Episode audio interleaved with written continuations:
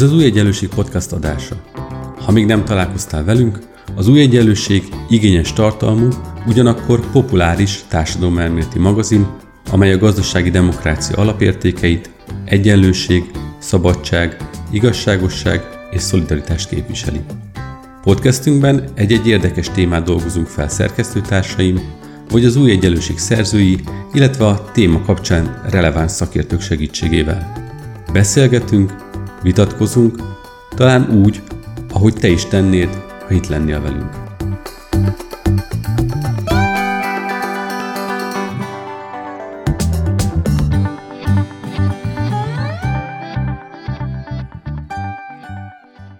koronavírus válság, járvány kellős közepén és a gazdasági válság időszakában a kormány talán mint egy a napirendet próbálva alakítani egy erős identitáspolitikai kampányba kezdett, és egy identitáspolitikai térbe terelte át a politikai vitákat, melynek eredményeképpen egy ilyen kelet-közép-európai light család kérdést támadó, vizsgáló, nehéz definiálni, hogy milyen politikába kezdtek, amire egy kicsit része a, a szexuális kisebbségek kérdése, de annyira mégsem, kicsit része a család kép meghatározza, de azért annyira mégsem, egy kicsit része belekacsintva az abortusz kérdése, de azért mégsem. Kérdés, hogy ez az identitáspolitika termékeny talajra hullik-e a magyar politikai közéletbe, vagy valójában mindent az határolt meg, hogy hát hogy is élünk, van-e gazdasági felendülés, van-e bérnövekedés, mint ahogy az elmúlt években erősen jelen volt ez. Erről beszélgetünk az elkövetkező fél órában Lakner Zoltánnal, az új egyenlőség szerkesztőjével, illetve a podcast szerkesztőjével. Szia Zoli, köszönöm, hogy elfogadtad a meghívást. Szervusz, Ambrus, üdvözlöm a hallgatókat. És hát bemutatkozásképpen én pedig Kis Ambrus vagyok az új egyenlőség szerkesztője. Ugye megint a beszélgetést virtuális stúdiónkban rögzítjük, tehát hogyha van esetleg probléma a hangminőséggel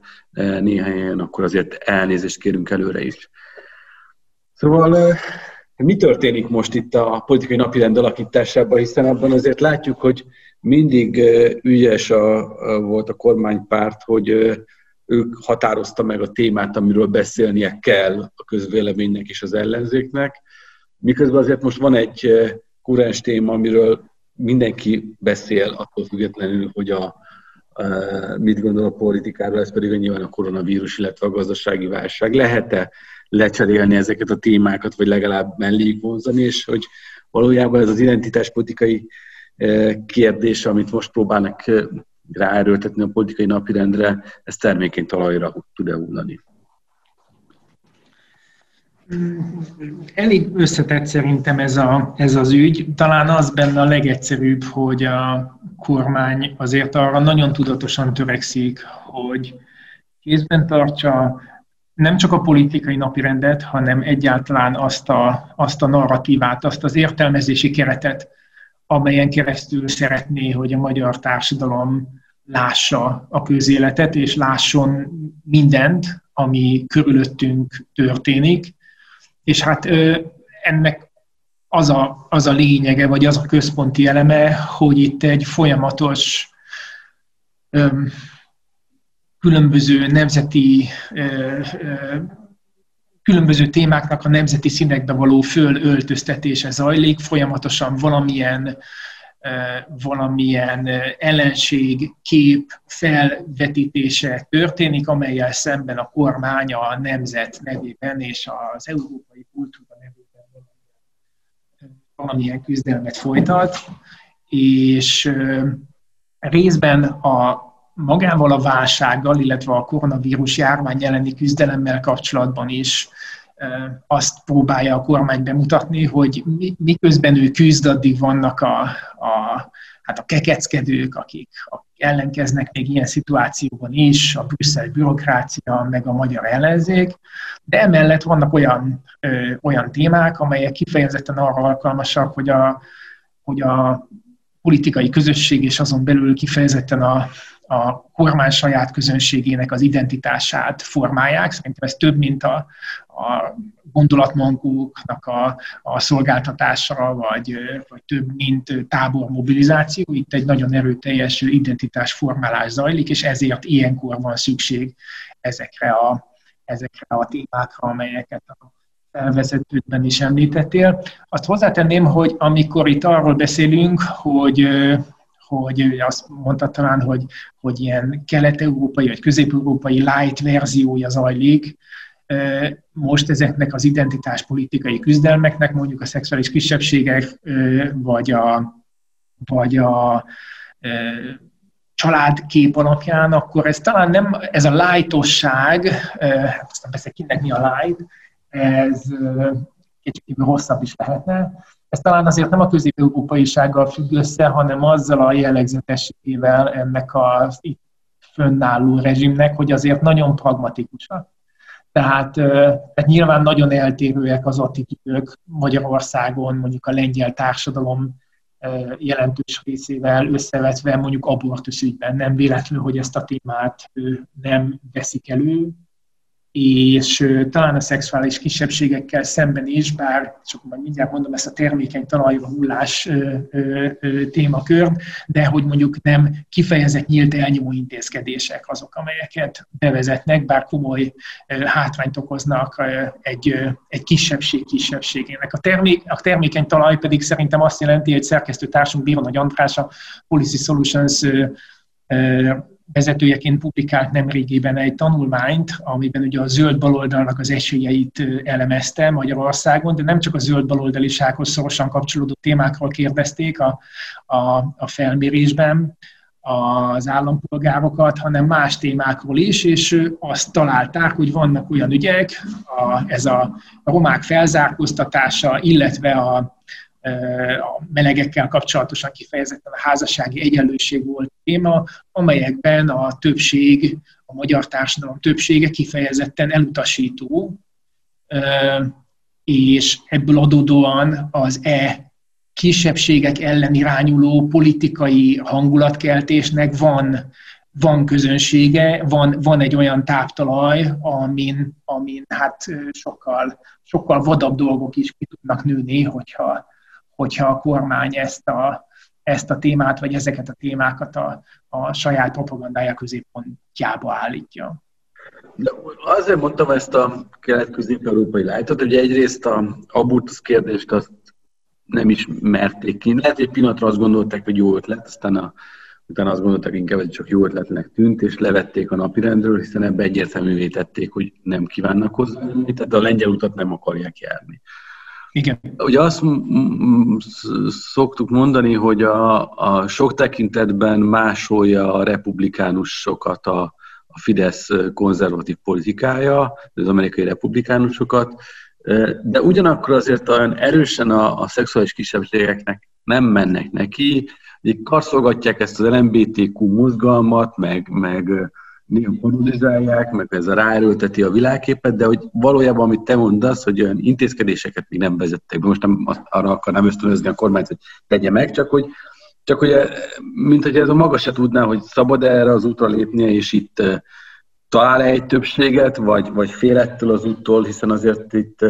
eléggé bele tudnak kapni a saját nagyvárosi szavazótáborába, és ezért ezt tegyük hozzá, hogy én érzek egy törésvonalat ebbe a tekintetbe település típusosan is a, a Fidesz szavazótáborába, és ezért egy átlag szavazó, talán, hogyha van egy ilyen, hogy átlag szavazó, de mondjuk a, a politika iránt nem annyira érzékeny fogyasztói közeg, az lehet, hogy nem is érzi ezeket a identitáspolitikai vitákat, mert, mert nem, konkrét intézkedésekben nem jelenik meg. Talán a Pride környékén hangosabb a sajtó a kérdéstől, de igazából előtte és utána azért leszokott kerülni ez a napi rendről. Említettél egy mozzanatot, ami szerintem az egyik kulcskérdése most a, a Fidesz egész hát fókusz keresésének, ez szerintem az, hogy mit kezdjen a, mit kezdjen a nagyvárosi szavazóval, mert persze lehet egzecíroztatni az ellenzéki vezetésű megyei jogú városokat, meg kifejezetten folytogatni Budapestet, de hát ugye ez azt is jelenti, hogy akkor a, az itt található egyéni választókerületekben ezt valószínűsítem, a Fidesz még a meglévő győzelmi esélyeit is veszélyezteti, ami viszont a kétharmad elvesztéséhez vezet, mert egyszerűen más nem jön ki a, a választókerületi matek, persze a jelenlegi felosztása alapján a, a választókerületeknek, ugye nem tudjuk még ehhez hogyan fognak hozzányúlni. Hát egyébként az, hogy itt a kis települési közönség az sokkal inkább vevő ezekre a, ezekre a témákra, illetve arra, ahogyan a Fidesz ezeket hangszereli, és amit mond róluk, az, az szerintem elég egyértelmű, és ugye itt tulajdonképpen kétféle tanulság mozgatja még talán az amerikai republikánus tanulságokon túlmenően a Fideszt, és, a, és ez a lengyelországi kettős tanulság, vagy két, két szituációnak a konklúziója. Az egyik a tavaszi elnökválasztási kampány, amikor nagyon is bevált valószínűleg a, az LMBT mozgalommal kapcsolatos viszonyban keletkezett politikai törésvonal, illetve az, hogy ezt politikaivá tették, az ezzel kapcsolatban megosztó véleményeket, és hogy a, ellenzéki jelölt aláírt egy LMBTQ kartát, akkor, akkor ezt a kistelepülési választók számára tálalták valami közvetlen életmód veszélyeztetésként. Szerintem ennek a tanulságát a, a Fidesz közelről megfigyelte, és elég tudatosan igyekszik alkalmazni is, amellett, hogy talán nem ennyire feszült és kiélezett a helyzet Magyarországon, bár hozzáteszem, hogy a menekült kérdés is nagyjából a századik legfontosabb volt a magyar választópolgár számára, és aztán pedig föl lehetett hozni a top 5-be vagy top 3-ba, szóval, hogy azért elég sok mindent lehet csinálni a közvéleménnyel. Másrészt viszont van egy másik fajta lengyel tanulság is, ez a mostani őszi eseményeknek a tanulsága, hogy hát túl lehet húzni ezt, a, ezt az identitáspolitikai e, csúzlit, ez visszacsaphat a, az embernek az arcába, és hogy hát persze nem is mindegy, hogy milyen téma az, aminek a kapcsán a, a kormány megpróbál tematikai javaslatokat tenni. Nagyon érdekes, ahogy, ahogy, ahogy ugye rákérdeztél ezekre a témákra, mert, mert valóban azért, azért ebben sok viszonylagosság van. Engem nyilván mondhatom, különösen zavar az a hangulatkeltés, ami mondjuk az LMBTQ közösséggel szemben tapasztalható. Én ezt egyébként 2019 elejére vezetem vissza, akkor volt először az állami televízióban beszélgetés arról, hogy milyen, milyen nagyszerűek az átnevelő terápiák, és milyen szörnyű a liberális média, hogy ezeknek a nagyszerűségét elhallgatja, és akkor ebből komoly botrány volt, de ott lehetett érzékelni, hogy, hogy beengedte a, a kormányzati propaganda a maga területére a, az erről való gondolkodást és az ezzel kapcsolatos nézeteket. Ugyanakkor persze úgy is nézhetjük ezt, hogy ahhoz képest, hogy közel két éve építgetik ezt a témát, és szerintem elég tudatosan építgetik ezt a témát, valójában még mintha mindig egy ilyen fogáskeresési fázisban lennénk, az, hogy az alaptörvény módosításának bevallottan az az értelme, hogy semmilyen körülmények között a melegek örökbefogadni gyermeket ne tudjanak. Ez azért egy elég világos és egyértelmű intézkedés, de mondjuk arról valóban nincsen szó, hogy mondjuk a bejegyzett élettársi kapcsolatot azt azt eltörölnék. Hát most én nem szívesen mondok ilyeneket, hogy lehetne rosszabb is, nagyon nem szeretném, ha bárki azt gondolná, hogy ennek ez a tanulsága, de egyébként ennél, ennél brutálisabb támadások is elképzelhetők. Megint csak a viszonylagossághoz azért hozzátenném, hogy mondjuk a, nem tudom, a, a sorosozás is azért egy elég nagy ráfutás után ért el a tetőpontját, tehát én inkább azt érzékelem, hogy vannak ilyen ja, szóval élve bepróbálkozások különböző ügyekben, és tulajdonképpen azt tesztelik, hogy meddig lehet ebben, ezekben az ügyekben elmenni. És még egy dolgot ehhez hozzáfűznék, hogy említettem a Policy Solutions felmérését, és hogy ugye a romák felzárkóztatásával kapcsolatos plusz kormányzati erőfeszítésekkel kapcsolatban is, mint lehetőséggel kapcsolatban is a magyar társadalom nagy része elutasító, jelentős része elutasító. Azért ugye ez a 2020-as év ez azzal indult, hogy a kormány az úgynevezett börtön, általa úgynevezett börtönbizniszel, meg a gyöngyöspatai szegregáció kapcsán megítélt kártérítés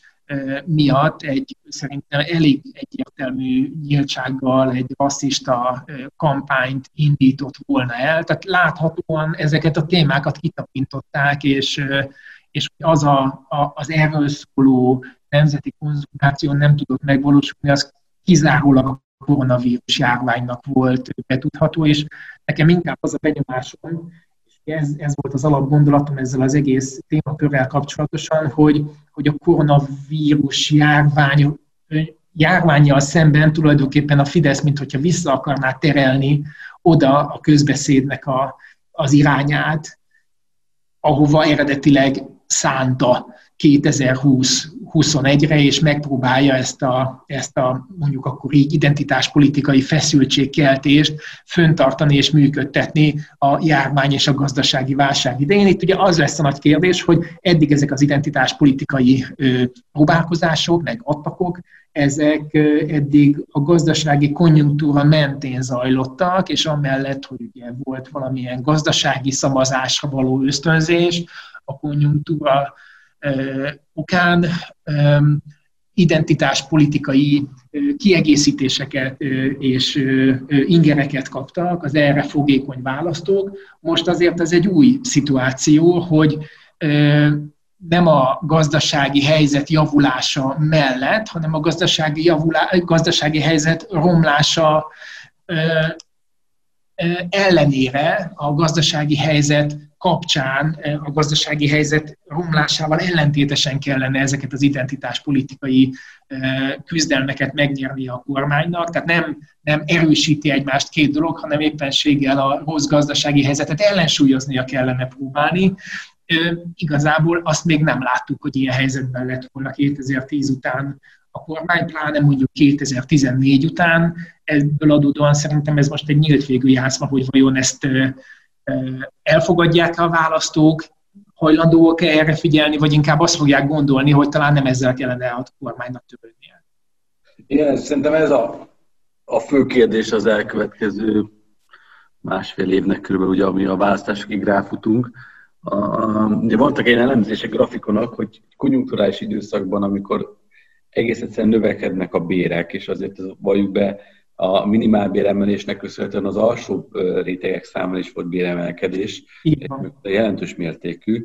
Ez megjelent azonnal a fogyasztásban is, hiszen ezek a, a középosztály, alsó középosztály nem viszi ki a, a pénzét, és nem külföldön vásárol belőle, azért nagy része nem a belföldi forgalmat élénkíti belőle. Tehát ez egy gazdasági fellendülést hozott, ez egyértelműen, erre rárakódtak az Európai Uniós pénzek, hiszen pont a ciklusnak abban a részében voltunk, amikor ezek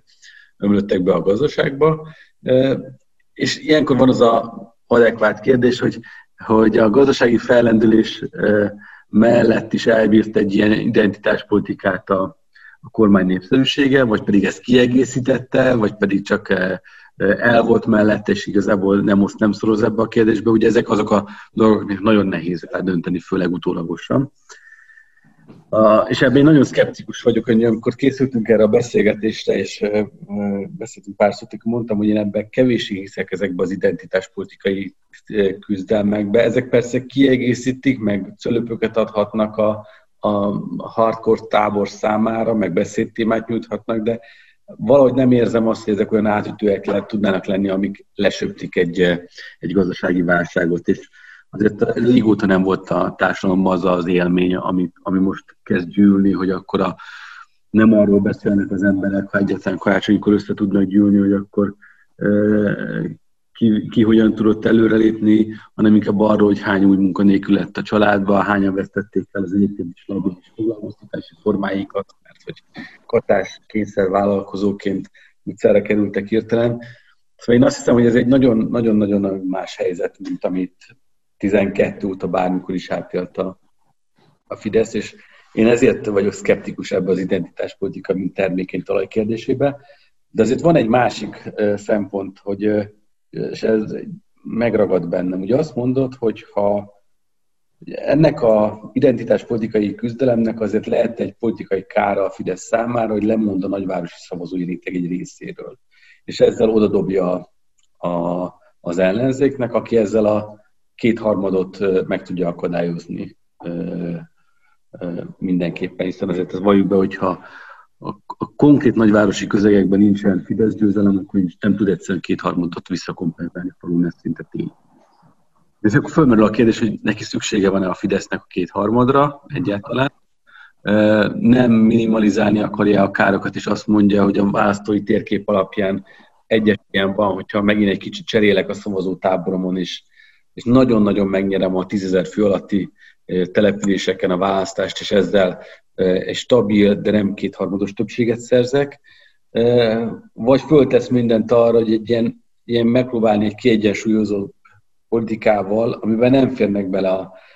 a, az ilyen identitáspolitikai küzdelmek, legalábbis erősen nem férnek bele, nem lecserélni a szavazótábort, hanem megőrizni azt, ami kb. 2018-ban rendelkezésre állt, és ezzel megpróbálni behúzni a, a kétharmad körüli eredményt. Szóval szerintem ez egy alapvető stratégiai dilemma, ami meghatározza ezt a elkövetkező hónapokban az útkeresését a Fidesznek. Ebben kíváncsi vagyok, hogy a, a véleményedre, hogy, hogy ez egy valódi kérdés, hogy akkor kétharmadra lehet előni, főleg ellenzék összefogás keretében, vagy pedig minimalizálni kell a számukra a károkat, és akkor választói réteg cseréről van szó, és kis településeket nagyon kell nyerniük ahhoz, hogy egy stabil többségük tudjon lenni. Hát tulajdonképpen ez a ö, szavazótáborcsere, ez lezajlott 2014-et követően, talán így lehet ö, pontosan fogalmazni. Ugyanakkor a Fidesz 2010 után, most maradjunk csak 2010 után, ugye két dologra törekedett, és hát persze meg is volt a lehetősége egy, egy eléggé leharcolt ellenzékkel szemben arra, hogy kétféle dolgot is csináljon egyszerre. Az egyik, hogy, hogy az éppen aktuális szavazótábor a számára nagyon markáns és folyamatosan mozgósító üzeneteket legyen képes küldeni, illetve arra, hogy időről időre olyan témákat hozzon be a közéletbe, amelyekkel ki tudott nyúlni a saját szavazó táborán túli területekre is, belehasítva akár, vagy beleharapva akár az ellenzéki szavazó táborba is. Ilyen volt akár a rezsicsökkentés, vagy ilyen volt mondjuk a menekült kérdés. És hát ez egy egyértelmű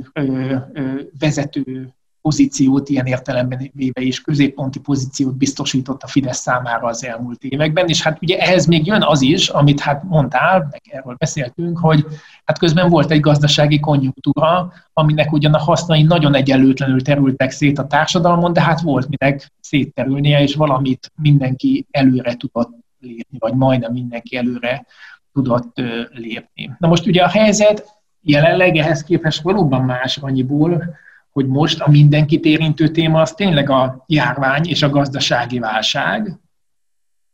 Ezekben az ügyekben a Fidesz folyamatosan próbál ö, olyan magyarázatokat adni a helyzetre, amelyek az általa preferált politikai értelmezésbe visznek vissza minden vitát. Jelzem, ez egy csomó esetben szerintem magát a járványkezelést akadályozzák, megint csak önkormányzatokat tudom emlegetni, tehát persze világosak a politikai meccsnek a leosztásai, hogyha az önkormányzatok nem tudnak megfelelő módon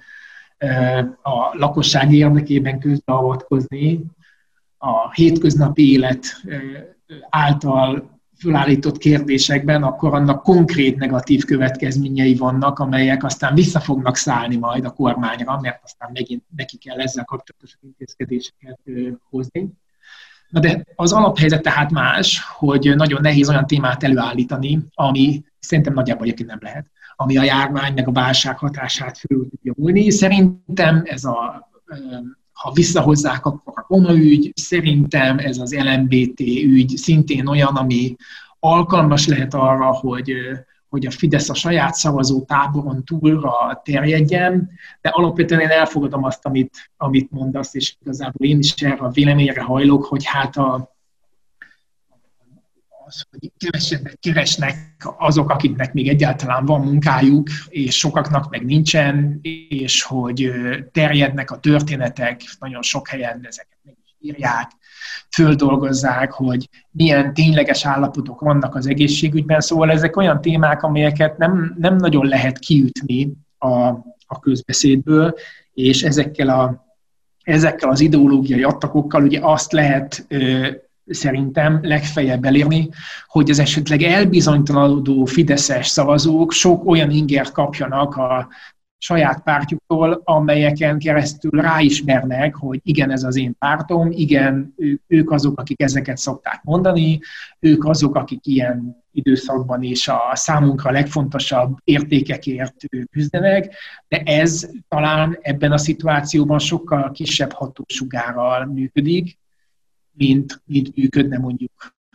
békeidőben. Én, én azt is mondhatom, talán talán fogalmazhatok így, hogy reménykedem is, hogy ez a helyzet, hogy, hogy um, Szóval, hogy inkább, inkább a, a, a válság kezeléssel, vagy járvány kezeléssel kapcsolatos elvárások az erősek, és hogyha nem is üt vissza konkrétan a kormányra az, hogy más témákkal foglalkozik, de ezek, a, ezek az identitáspolitikai próbálkozások, ezek sokkal, sokkal sokkal kevésbé lesznek hatásosak, mint, mint lennének egy, egy másik szituációban, és akkor innentől kezdve viszont valóban az a kérdés, hogy a, hogy a gazdasági válságot, mint politikai kérdést az ellenzék kellő elszántsággal, kitartással és erővel napirenden tudja tartani, mert azért ugye ehhez, hogy hogy gazdasági válságból politikai téma legyen, ahhoz, ahhoz talán nem csak ennek a spontán megélésére van szükség, hanem hát olyan politikai műveletekre, akciókra, állításokra az ellenoldal részéről, amelyek nyilvánvalóvá teszik, hogy itt és most ez a fő kérdés, és hogy a kormánynak a tevékenysége az egyelőre nem alkalmasnak arra, hogy ezt a válsághelyzetet ténylegesen kezelje. Itt egy picit vitatkoznék veled a, a dologban, mert azt hiszem, hogy az az élményanyag, hogy ez a fő kérdés, azt bármilyen rosszul politizál az ellenzék, azt ő se tudja levenni a napi rendről, mert ugye erről beszélnek az emberek. Inkább sokkal inkább talán az a kérdés, hogy az a mítosz, amit a Fidesz felépített, hogy bárhogy is csináljuk a dolgokat, azért kormányozni csak is egyedül mi tudunk. És lehet, hogy lehet, hogy problémák vannak, lehet, hogy a közbeszerzések azok megcsúsznak egy kicsit, lehet, hogy a, nem olyan jól működik az oktatás meg az egészségügy, de kormányozni csak mi tudunk a dologba. És inkább az a kérdés, én azt mondom, és akkor nem feltétlenül vitám veled, hanem, hanem mellé teszek egy gondolatot, hogy az ellenzék meg tudja mutatni, hogyha ő lenne hatalmon, akkor ő hogyan kezelni ezt a válságot. Lenne másik forgatókönyve arra, mint amit most a, a Fidesz csinál, hiszen válságélmény anyag az van, az lesz is az emberekbe, hiszen átélik a mindennapokba, ezért talán még nem is nagyon kell tennie az ellenzéknek, sokkal inkább azért kell tennie, hogy elhitesse magáról, hogy ő képes lenne ezt megoldani jobban, mint ahogy ezt a, a kormány csinálja. Ugye azért a 2008-2009-nek talán ez volt a tanulsága, hogy ott a, a Fideszről elhitték, hogy ezt meg fogja oldani valamilyen módon. Még hogyha nem is fogalmazott meg nagyon erős állításokat, de mégis ez a, ez a hit kezdett körülötte kialakulni, hogy itt akár egy nagy többséggel simán kezelni tudja azt a egzisztenciális problémát, ami kialakult a társadalomban. Lehet, hogy ebben igazad van egyébként, hogy, hogy, a, hogy túl vagyunk azon, vagy egy ponton túl jut azon a társadalom, hogy kifejezetten mutogatni kell neki azt, hogy itt válság van. Ugye ez egy nagyon, nagyon különös krízis, a, a, a, azt, a, azt a kifejezést szeretem rá alkalmazni, hogy ez egy lassú méreg ez a válság. Sokan nem látták előre élén a kormányjal, hogy ez milyen elhúzódó lehet, és hogy ennek milyen sokféle káros következménye lehet a, a valódi vállalkozásokra, a háztartásokra, és egy ilyen elhúzódó válság során egyre többeknek lesz nagyon hasonló élményük, és könnyen lehet, hogy az, amit én mondjuk egy-két hónappal ezelőtt ilyen nagyon fontosnak tartottam, hogy, hogy egy válság narratíváról, válság narratívát kellene az ellenzéknek kivetítenie, hogy szembesüljenek az emberek azzal, hogy mi a tényleges helyzet. Ez lehet, hogy ez a része, politikai értelemben mondom, lehet, hogy ez a része magától megoldódik. Ami a Fidesz szerintem igazán veszélyezteti, az részben ez, részben meg az, hogyha az a benyomása támad az állampolgároknak, vagy egy nagy részüknek, hogy a Fidesz elveszíti a kontrollt az események felett. És ennek én azt hiszem, hogy időnként a határán vagyunk. A, ez a fajta kormányzati modell, amit, amit Orbán Viktor kialakított, ez nem vitatva, hogy tényleges kormányzati döntések is születtek természetesen az elmúlt tíz évben, de azért ez nagyrészt a, a benyomáskeltésen alapul, és, a, és ugye a pillanat uralásán alapul, most ezt leíró jelleggel mondom, nem annyira szarkasztikusan, és amikor a, amikor a kormány néhány napon belül cáfolja meg a saját állításait, nem biztos, hogy ahhoz, ahhoz azért politikai jellemzőnek kell lenni, hogy ez föl tehát láthatóan időről időre kicsúszik a kormány kezéből az eseményeknek az irányítása, és hát legfőképpen ugye az látszik, hogy hát a járvány, meg a gazdasági válság, és ezeknek az összes következményei, ezek olyan, olyan, olyan módon hatnak, amik, amelyek fölött nem tud a kormány folyamatos kontroll gyakorolni. Ez azért lényeges, mert hogyha ugye van ez a, ez a ez, a, ez az eszme, hogy a, hogy a Fidesz tud csak kormányozni, meg lehet, hogy ezt-azt rosszul csinálnak, de, de azért ők legalább tudják működtetni az országot. Szóval, hogyha ez a, ez a hit elkopik, és ebben ugye benne van a gazdaságpolitikai kormányzásra való alkalmasság is, az önmagában más versenypozíciót teremt. És akkor a következő fázis az, hogy az ellenzék saját magából mit tud megmutatni, azt gondolom, hogy a, megint csak az önkormányzatokat kell említenem, szerintem sok olyan ellenzéki politikus van, akik, hát nem sok ellenzéki polgármester volt 2019-et megelőzően, sokuknak tulajdonképpen a tűzkeresztséget jelenti az, hogy a járvány és a válság következményeivel meg kell küzdeniük, és én azt hiszem, hogy többen ezek új polgármesterek közül beválni látszanak, tehát tudják azt a felelős magatartást és azt a irányításbeli képességet mutatni, amire, amire ilyenkor szükség van, amivel az ellenzék inkább adós, az azt hiszem egy olyan országos kiterjedésű ellenzéki alternatíva, ami nem csak a nyilvánvaló dolgok kimondására alkalmas, bár persze néha azokat is ki kell mondani a politikában, hogy majd lesznek közös jelöltek, és majd lesz jövő ilyenkor egy, egy közös miniszterelnök jelölt, tehát hogy ennél biztos, hogy markánsabb és a helyzettel konkrétabban találkozó ellenzéki fölvetésekre volna szükség, hogy például ezek az önkormányzatokban gyűjtött politikai tőkék, ezek, ezek országos méretekben is kamatozni tudjanak, pont hogy kihasználva azt a szituációt, amikor úgy tűnik, hogy a Fidesz talpa alatt a talaj kicsúszóban van, vagy megremegett alatta, ez nyilván egy egészen másfajta politikai szituáció, mint ami korábban volt, és talán most már, hiszen tart a, ez az egész járványhelyzet március óta, talán egyre kevésbé kellene az ellenzéknek azzal a dilemmával foglalkoznia, amivel egy válságszituációban mindig szembesül a, az ellenzék, hogyha nagyon ellenkezik, akkor ő az, aki, aki békebontó és nem áll oda az éppen ügyeket megoldani próbáló kormány mellé, és az egységet rombolja, és kekeckedik a helyet, hogy segítene. Hát azért, hogyha egy válság, mondjuk egy gazdasági válság elhúzódik, nehogy Isten egy-másfél évre, akkor azért egyre inkább kopik az az elvárás, hogy az ellenzéknek vigyázba kell állnia minden kormányzati intézkedésre, különösen, hogyha azok nem jók, és ilyen formán szerintem az ellenzéki mozgástér is növeked. Hát köszönöm szépen ezt a beszélgetést. Ugye onnan indultunk, hogy lehet-e identitáspolitikával fedni a járványt. nyilvánvalóan abban egyetértünk, hogy nem. Az a kérdés, hogy a járvány mellett be lehet-e hozni olyan témákat, amivel a kormány úgy megmutatja, hogy ő irányítaná a, a párbeszéd témáit legalább valamilyen szinten. Az elmúlt fél órában egy kicsit ebbe a kérdésbe is belekaptunk, illetve hát abba is, hogy a,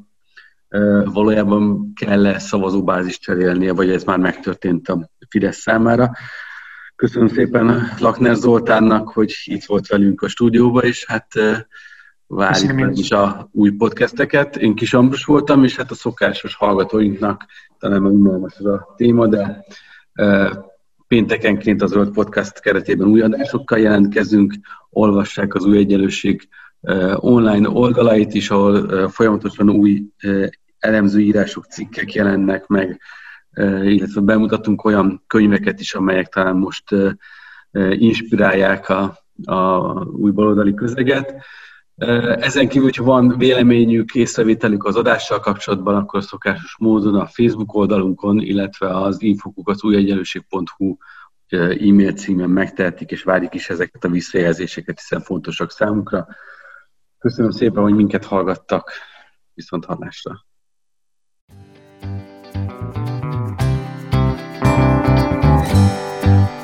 Köszönjük, hogy velünk voltál! Olvasd minket az újegyenlőség.hu oldalon, nézd meg videóinkat a YouTube csatornánkon, és kövess minket a Facebookon. És hallgass meg a következő podcastünket. Ha tetszett, akkor szólj barátaidnak, ismerősöidnek is. Terjezd a hírünket, hogy minél többen találkozhassanak velünk.